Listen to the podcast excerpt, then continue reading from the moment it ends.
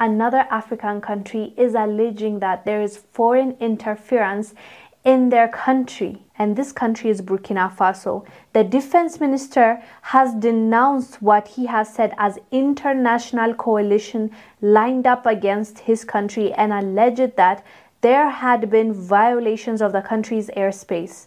And as you know, there was a massacre that happened in April, and a lot of activist groups and foreign countries were accusing the Burkina Faso military forces of that heinous crime. But now Burkina Faso is saying that after they did their investigation, they found out that what happened to the civilians was not their fault. It was actually the jihadist group dressed as um, the military force that conducted that horrific massacre. And now they're, they're going a step forward and they are blaming foreign interference in their country.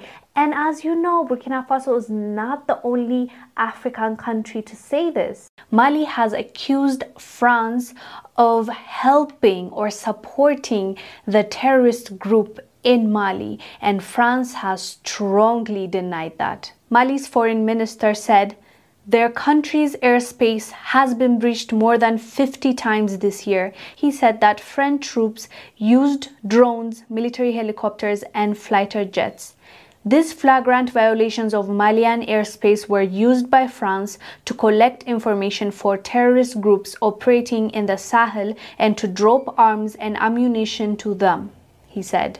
So this letter was sent to the UN Security Council. So Mali is accusing France and they're saying that they have breached their airspace 50 times. Mali has accused the French troops of doing this. Chad has accused the German ambassador. They've even kicked them out of their country. Chad kicked out the German ambassador and Germany is not happy about it.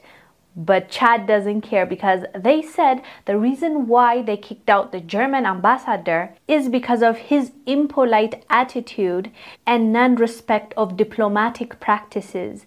They also said the ambassador was interfering too much in the governance of the country as well as trying to divide Chadians. Where there's smoke, there's fire. And from what we have been gathering and from all the accusations these Western nations are facing, it's really not looking good. But my thing is, if we're accusing these foreign countries of interference, why not gather the receipts and blast it? Why not show it to everyone?